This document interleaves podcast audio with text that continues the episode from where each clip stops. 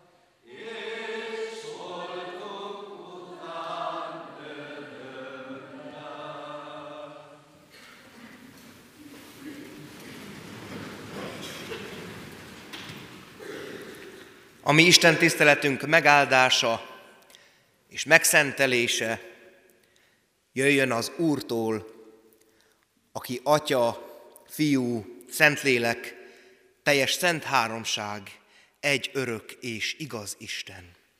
Amen. Kérjünk áldást a ma esti alkalomra, imádkozzunk. Urunk, annyira jó nekünk a Te közelségedben lenni, Jobb itt egy nap, mint ezer másút. Annyira szeretnénk, ha, ha mindig ott lehetnénk a te szívednek a közelében. Ha mindig érezhetnénk azt a hatalmas szeretetet, amely elfogad, amely újjá tesz, ami célt ad az életünknek és reményt ad a szívünkbe. Urunk, ugyanakkor megvalljuk előtted, hogy olyan magas falak választanak el minket egymástól, embereket emberektől, embercsoportokat embercsoportoktól, hogy az úgy tűnik, hogy áthidalhatatlan. Mi valóban képtelenek vagyunk rá, de hisszük, hogy te képes vagy. Éppen ezért könyörgünk, hogy jöjj közénk a Szent Lelked által, hogy valódi Isten tiszteletet szentelhessünk neked, és ezek a falak leomolhassanak, amelyek közöttünk vannak. Amen. Kedves testvéreim, Istenünknek az a szent igéje, amelynek alapján az ő szent lelkét segítségül kérve és várva hirdetni kívánom közöttetek ma az ő üzenetét írva található Lukács evangéliumában, Lukács evangéliumának a 17. részében, a 11-től a 20. versig terjedő ige szakaszban a tíz leprás meggyógyításának a történetét olvasom. Amikor útban volt Jeruzsálem felé, tudnélik Jézus, Samária és Galilea között haladt át. Amint beért egy faluba, szembe jött vele tíz leprás férfi, akik távol megálltak és kiáltozva kérték. Jézus, Mester, könyörülj rajtunk! Amikor meglátta őket, így szólt hozzájuk. Menjetek el, mutassátok meg magatokat a papoknak. És amíg odaértek, megtisztultak. Egyikük pedig, amikor látta, hogy meggyógyult, visszatért és fennhangon dicsőítette Istent. Arcra borult Jézus lábánál, és hálát adott neki. Ez pedig samáriai volt. Jézus ekkor így szólt. Vajon nem tizen tisztultak-e meg? Hol van a többi kilenc? Nem akadt más, aki visszatért volna, hogy dicsőítse Istent? Csak ez az idegen. És ezt mondta az Úr, kelj fel, menj el, hited megtartott téged. Foglaljunk helyet. Kedves testvéreim, megyünk tovább tegnap megkezdett sorozatunkban. Tegnap este arról volt szó, hogy hogyan gyógyítja, hogyan gyógyíthatja meg az Úr Jézus Krisztus a személyiségünket, a személyünket, a lényünket. Ma pedig arról szeretnék beszélni, hogy hogyan gyógyíthatja meg az Úr Jézus Krisztus a társadalmunkat. És azt az utat választotta az Úr Jézus Krisztus, hogy ő hidat épített a Isten és az emberek közé, illetve emberek és emberek közé. És hát hídembernek nem könnyű lenni. Nagyon jól tudta ezt már Széchenyi István is, és olybá tűnik, hogy maga az Úr Jézus Krisztus is. Az a Jézus, aki már a születésével elkezdte ezt a hidat építeni. Hiszen bármennyire is úgy gondolkodunk a karácsonyi történetről, így nagyon sok száz év, ezer év távlatából, hogy egy ilyen nagyon szép, stílenachtos, finomillatú ünnep. A valóságban én azt gondolom, hogy az istállóban megszületni úgy, hogy nem volt számukra hely, az nagyon messze volt ettől, amit mi gondolunk a karácsonyi történetről, vagy értünk alatta. Sőt, itt a Lukács evangéliumában a születés történethez kapcsolódik a pásztoroknak a története, akik hát szintén nem a legjobban öltözött, legjobban fésült emberek voltak. Én még szoktam látni hagyományos pásztort, ahogy megyek Kiskunhalasról János Halma felé, és ott a két város között van egy bácsi, aki még hagyományos módon terelgeti a nyáját, és mindig eszembe jutnak ezek az ígék, ezek a bibliai képek, amelyeket hallhatunk, amelyeket olvashatunk, amikor ránézek erre a bácsira, és hát rajta is látszik, hogy valóban nem, nem a legszebb öltönyében szokott kimenni dolgozni, hogy úgy mondjam. Jézusnak tehát már a születése története is arról tanúskodik, hogy nem mindig a könnyebbet választotta, és hát nem éppen a kényelmes életet választotta. Ráadásul Názáretben, Galileában felnőni sem volt éppen a legjobb ajánló levél. Mert hát ez egy nagyon lenézett vidék volt, gazdaságilag, hogy úgy mondjam, szociálisan ma így mondanánk, nagyon elmaradott volt ez a vidék, és jó erős tájszólások is volt. Onnan tudjuk ezt, hogy szegény Pétert többször is lebuktatja a származása, a tájszólása, talán a legismertebb a, a megtagadás történet, amikor Jézus azt mondja ugye neki, hogy mielőtt a kakas megszólal, te háromszor fogsz megtagadni engem, és oda mennek Péterhez, hát de te is onnan valósi vagy, mert a beszéded is elárul téged. És hát ezt én átérzem, mert Szabolcsi szatmári gyerek vagyok, ezer közül kiszúrom az országban, bárhol találkozom Szabolcsi emberrel, hogy ő onnan valósi, mert a beszéd elárulja. És tavaly, amikor először tartottam Héber órát a, a teológusoknak, akkor az egyik lány oda ment utána a vezető professzorhoz, és mondta, hogy ez a fiatal ember, ez tuti biztos, hogy Szabolcsi. És megkérdezte tőle professzor úr, hogy honnan tudod? Hát mert olyan ékesen beszél.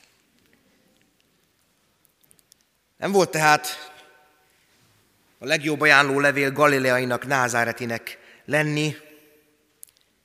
A János evangéliumának az elején is látjuk ezt, amikor mondják, hogy megtaláltuk a messiást, megtaláltuk az Úr Jézust. És akkor felhangzik az a híres mondat, hogy származhat-e valami jó Názáretből. És kedves testvéreim, az egész Biblia, az evangéliumok különösen arról tanúskodnak, a Lukács az nagyon erősen erre fókuszál, hogy ez a Jézus általában ezeket az ókori háromhás embereket találja meg. Mintha rájuk szeretne építeni. Mintha rájuk szeretne alapozni. Ami hát finoman szóval is fura volt az emberek szemében. Elég gyakran feszegeti a határokat ez a Krisztusi híd, amelyet ő épít, vagy szeretne építeni. Mert néha olyan helyeken is kért és kér építési engedélyt, amit mások nem tartanak kellőképpen biztonságosnak. Pláne ebben a történetben, a tíz leprás meggyógyításának a történetében, ahol, hogy úgy mondjam, két-három hás, azért nagy részét pedagógusok ülnek, ugye? Tudják a testvérek, hogy mi a három há, nem kell különösebben megmagyarázni. Tehát Jézus két-három hás terület közé akar hidat építeni, itt szeretné a hídnak a pillérét lealapozni. Mert hát a Galileát már hallottuk, hogy mit jelentett Galileainak vagy Názáretinek lenni. Arra még azt mondták az emberek, hogy úgy, úgy csak-csak. Na de hát a samáriaiak. A zsidók meg a samáriaiak körülbelül olyan kapcsolatban voltak egymással, hogy ha bementek egy utcába, akkor elfordították a fejüket, de ha tehették, azért inkább be sem mentek.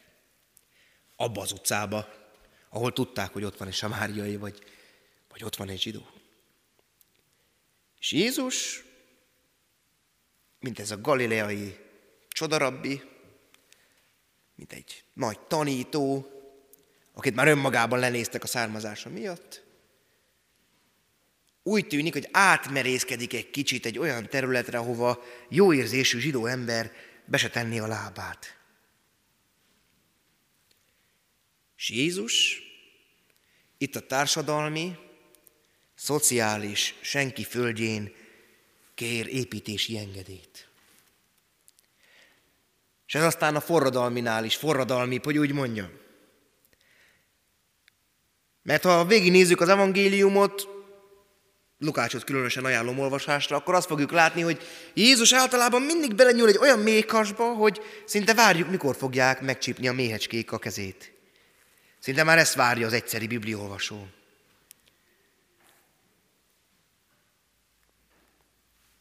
És mindazt, amit eddig gondoltunk, hogy egy lenézett galileai názáreti ember találkozik a samáriaiakkal, sőt a két terület között járkál, az is fontos volt neki. Ezt mindent el is lehet felejteni akkor, hogyha tovább megyünk a történetben, és meglátjuk azt, hogy szembe jön vele tíz leprás. Hát kedves testvéreim, nem tudom, hogy van-e négy há. Én három hás gyerek voltam világ életemben. Nem tudom, hogy van-e négy há, de ha van, és lehet definiálni valahogy, meg lehet fogalmazni, mi a négy há, akkor az ez. Hogy a szociális, gazdasági, társadalmi senki földjén jön tíz szerencsétlen leprás. És hát a lepra ugye nagyon jól tudjuk, hogy gyógyíthatatlan betegség, teljesen kivoltak rekesztve a társadalomból. A Ben Hur című nagyon jó film, klasszikus film is megmutatja ezt, ugye, amikor el kell, hogy menjenek a leprások völgyébe. Ők nem voltak részei a társadalomnak. Ott a senki földjén ők voltak a legkirekesztettebb emberek. És ezek a leprás emberek oda kiáltanak az Úr Jézushoz, hogy ha tudsz, Uram, ha bárhogyan, akkor segíts rajtunk.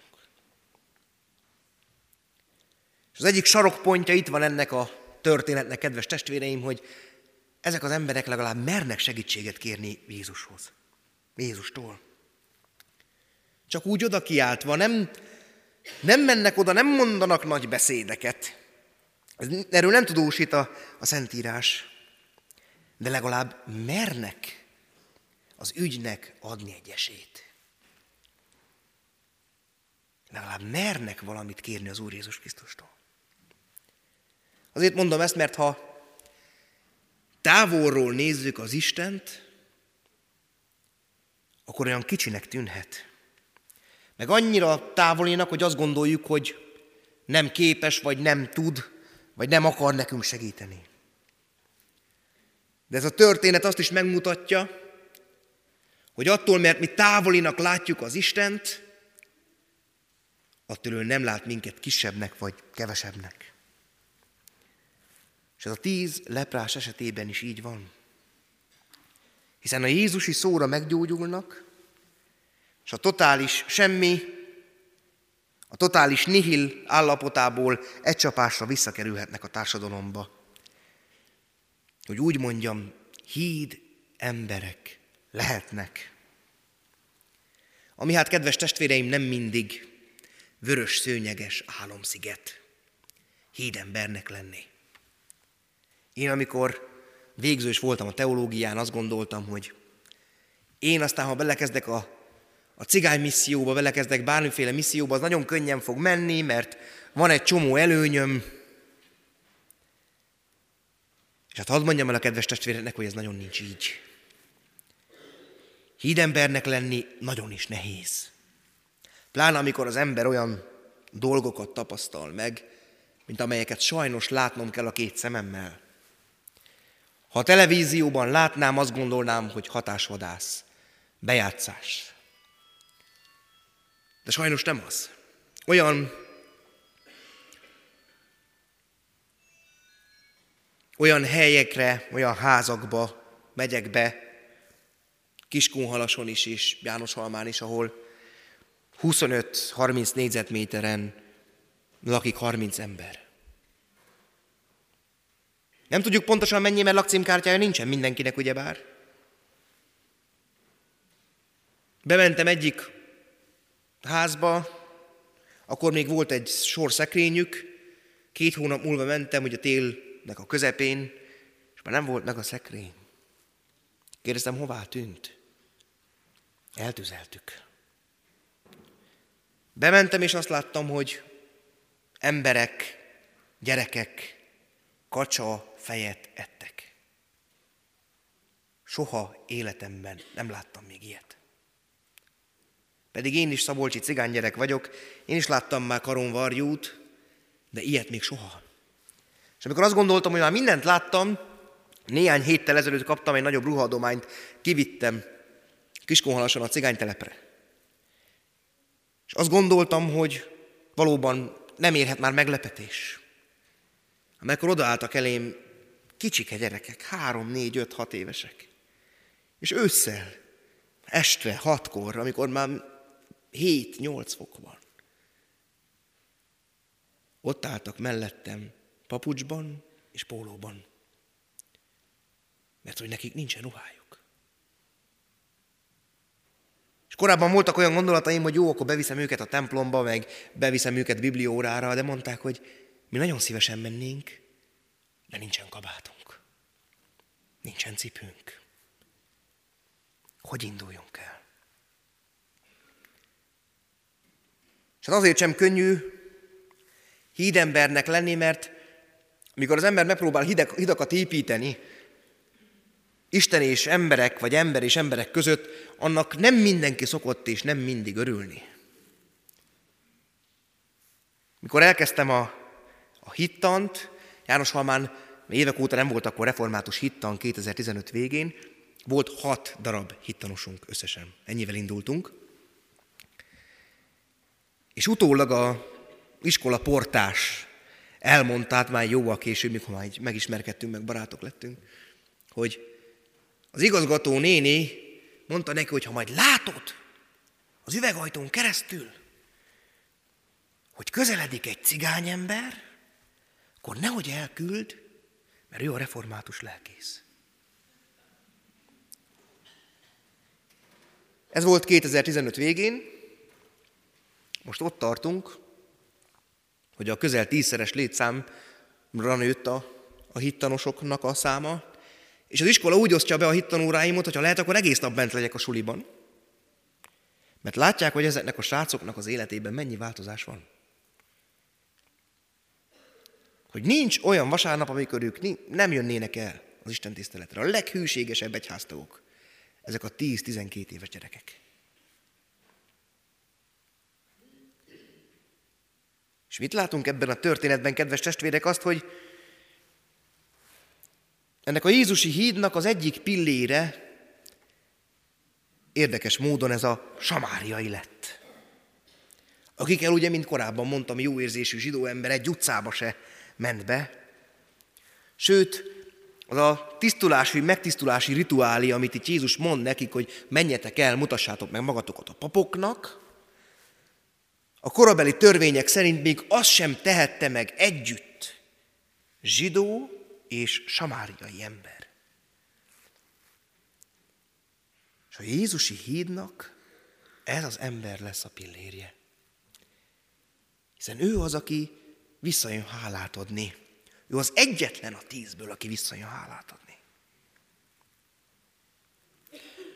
Mert a Jézusi hídon, a Krisztusi hídon, ami Isten felől indul és felénk vezet, ott sokféleség van.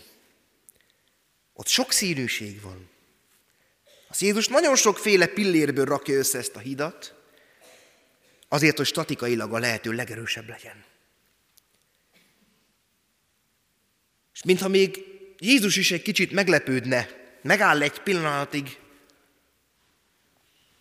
hogy csak ez a szerencsétlen, négyhás, samáriai, volt leprás jön megköszönni. Ő jön hálát adni.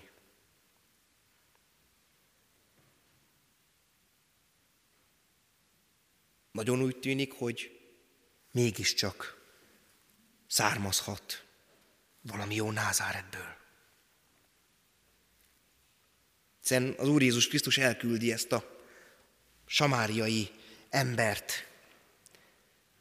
Elküldi, hogy élő pillérje legyen az ő hídjának, hogy beszéljen róla. És abban én teljesen biztos vagyok, hogy abból a négy hából, ezt levédetem egyébként ezt a fogalmat, szerintem ezt én találtam ki, de biztos vagyok benne, hogy ebből a négy hából hogy nem lett hirtelen egy jól szituált úri ember. Sőt, ez a názáreti jelző, mint gúny név, hiszen a názáreti az egy gúny név volt. Jézus Krisztus keresztjén is ott díszeleg. Amikor látunk egy keresztet, és látjuk rajta, hogy Jézus Nazarenus Rex Judeorum, hogy ez a názáreti Jézus, a zsidók király, akkor jusson eszünkbe, ezt azért írták oda, mert csúfolni akarták. Hogy itt van ez az ember, aki még ráadásul názáreti is, és ő tartotta magát a zsidók királyának. Mégis, amit csúfolkodva írtak, az lesz az igaz. És abban az elesett, halálra vált arcban lesz valósággá, hogy ő a zsidók királya. Kedves testvéreim,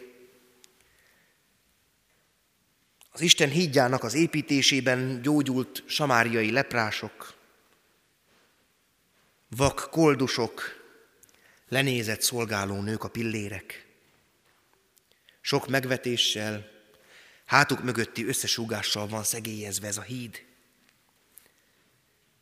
De elég erősen úgy tűnik, hogy ez a híd vezet az Isten országába. Hogy nincsen másik lehetőség. És ma Magyarországon rengeteg ilyen háromhás ember van. Hogy biblikusan fejezem ki magam, rengeteg ilyen embert fogunk találni az árkok, a bokrok és a sövények mellett. És ezek az emberek ránk várnak. Ezek az emberek rád várnak, kedves testvérem. Ti mindannyian, mi mindannyian egy-egy pillérei lehetünk az Isten hídjának. Azokon a helyeken is, ahol más nem biztos, hogy olyan nagyon szívesen tenné be a lábát, ahova más nem szívesen menne, vagy nem szívesen kérne építési engedélyt. De az, aki hisz az Úr Jézus Krisztusban, én azt látom, az mindenképpen meg fogja kapni ezt az építési engedélyt. Lovas András, gyülekezett plántálók mentora, kérdezte tőlem, a múltkor voltam fenn Gajatetőn, ilyen plántálói összetartáson is. Ő kérdezte tőlem, hogy hány értelmiségi cigányember ment vissza oda, ahonnan indult, vagy még mélyebbre. És hát gyakorlatilag azt mondtam, hogy én. Már azok közül, akit ismerek. És ő azt mondta, hogy ebből is látszik, hogy egyetlen egy dolog van, ami elküldi az embert, hogy hidat, hogy hét pilléreket építsen azokon a helyeken, ahol más nem men, az pedig az evangélium. Hadd kérdezem meg a kedves testvéreket, hogy mi szeretnénk-e ilyen hídépítők lenni. Mi szeretnénk átélni azokat a csodákat, amik, amiket az jelent, amikor ezeknek az embereknek az arcát látjuk. Higgyék el a kedves testvérek, nincsen annál nagyobb öröm, mint amikor kenyeret adsz az éhezőnek. Mint amikor felruházol egy olyan gyereket, akinek nincsen cipője. És nincsen annál nagyobb öröm, amikor tudod, hogy miért teszed ezt. Amikor tudom, hogy kinek hiszek. Tudom, hogy nem azért megyek elsősorban, mert én olyan nagyon jó ember vagyok, és humanitárius szeretetből akarok jókat tenni, nyilván ezért is hanem hitbeli kötelességből. Azért, mert tudom, hogy engem az Isten odaállított. Engem az Isten odaállított egy gyülekezetbe, mert a gyülekezetben is van hídépítési feladatunk bőven. Én nagyon tradicionális helyen nőttem föl, hogy viccesen mondtuk, mi a Szent István király idejében és reformátusok voltunk, és ott, ott én ezt láttam. Hogy bizony megvoltak a padokba azoknak a helyei, akik ott ülnek már évtizedek óta, és ha bejött valaki újonnan, akkor azt nem biztos, hogy a legnagyobb szeretettel fogadtuk. Mert hát ott az megvolt annak a helye. Megvolt annak a szokásrendje. Itt ez mindig is így volt. Mert nem csak a társadalomban, erről majd holnap lesz szó egyébként, de az egyházban, a gyülekezetben is szükségünk van Istennek a gyógyulására. Ott van még egyszer, kedves testvérek. Hadd kérdezzem meg még egyszer, hogy mi szeretnénk-e hídemberek lenni? Mi szeretnénk-e átélni ezt az őszinte örömöt? És ez nem kell más, csak az, hogy találkozzunk az Úr Jézus Krisztussal. Persze könnyen mondom, ez nagyon könnyű dolog. de annál sokkal, de sokkal nehezebb a valóságban. Ezek a leprások se voltak éppen reménnyel teli emberek. Ahogy ott távolról látták az Istent, onnan valóban ilyen nicike-picikének tűnik. Onnan úgy is tűnhet, hogy mi közön van nekem az Istenhez. De mégis mertek szólni. Mégis elmerték mondani azt, hogy ők nekik mi a bajuk, azt, hogy ők miben élnek. Mi merünk-e az Istenhez szólni, kedves testvérek? Mi felmerünk-e kiáltani hozzá, hogy Uram, nézd meg, én miben vagyok. Nézd meg, én miben élek. Nekem nincsen más lehetőségem, csak te. És az Úr Jézus nem küldte el ezeket az embereket sem, akit már mindenki más elküldött volna, pláne akkor, abban a korban. Minket sem fog. Kezdjük el gyűjteni a szellemi muníciókat. Mi most építkezünk, nagyon jól tudom, hogy ez úgy működik, hogy mielőtt bármit csinálunk, meg kell venni az anyagokat, hogy legyen miből építeni. Ahhoz, hogy híd emberek lehessünk, kedves testvérek, ahhoz először össze kell gyűjteni az anyagainkat. Az először táplálkozni kell nekünk az Úr Jézus Krisztusból.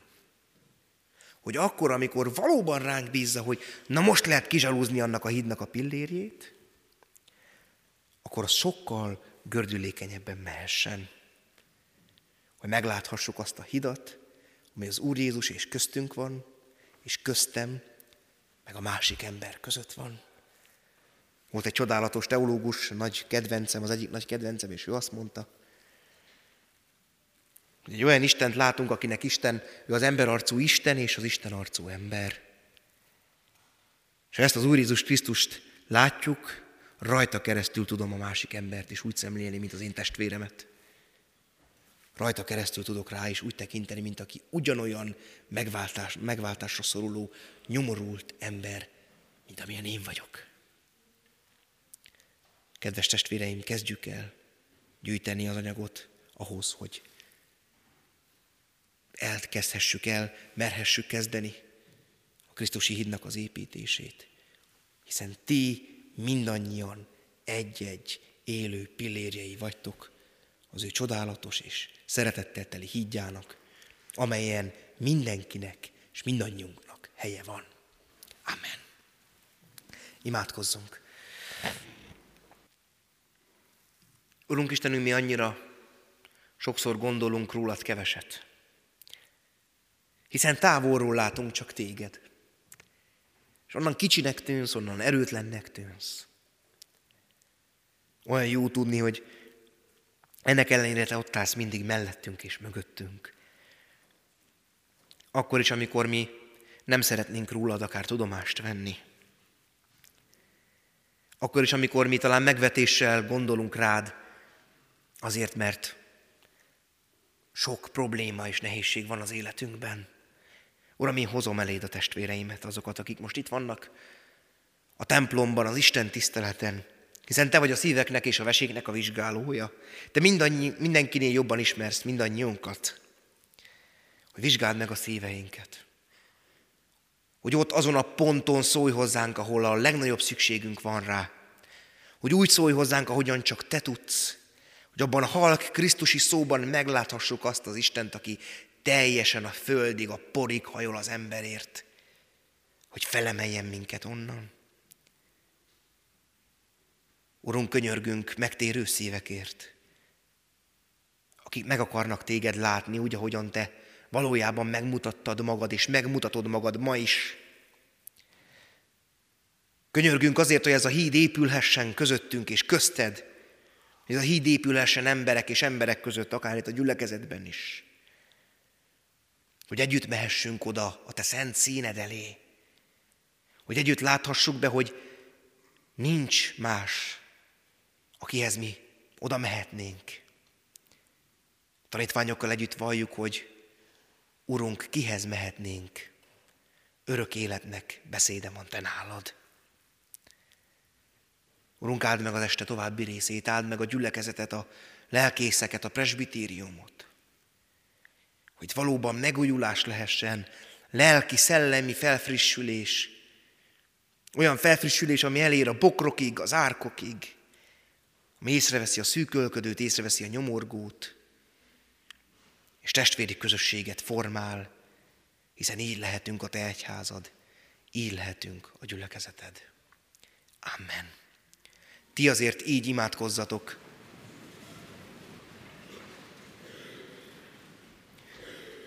Mi, atyánk, aki a mennyekben vagy, szenteltessék meg a te neved, jöjjön el a te országod, legyen meg a te akaratod, amint a mennyben, úgy a földön is.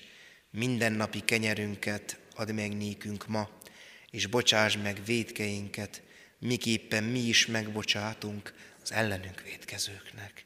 És ne védj minket kísértésbe, szabadíts meg a gonosztól, mert tiéd az ország, a hatalom és a dicsőség mind örökké.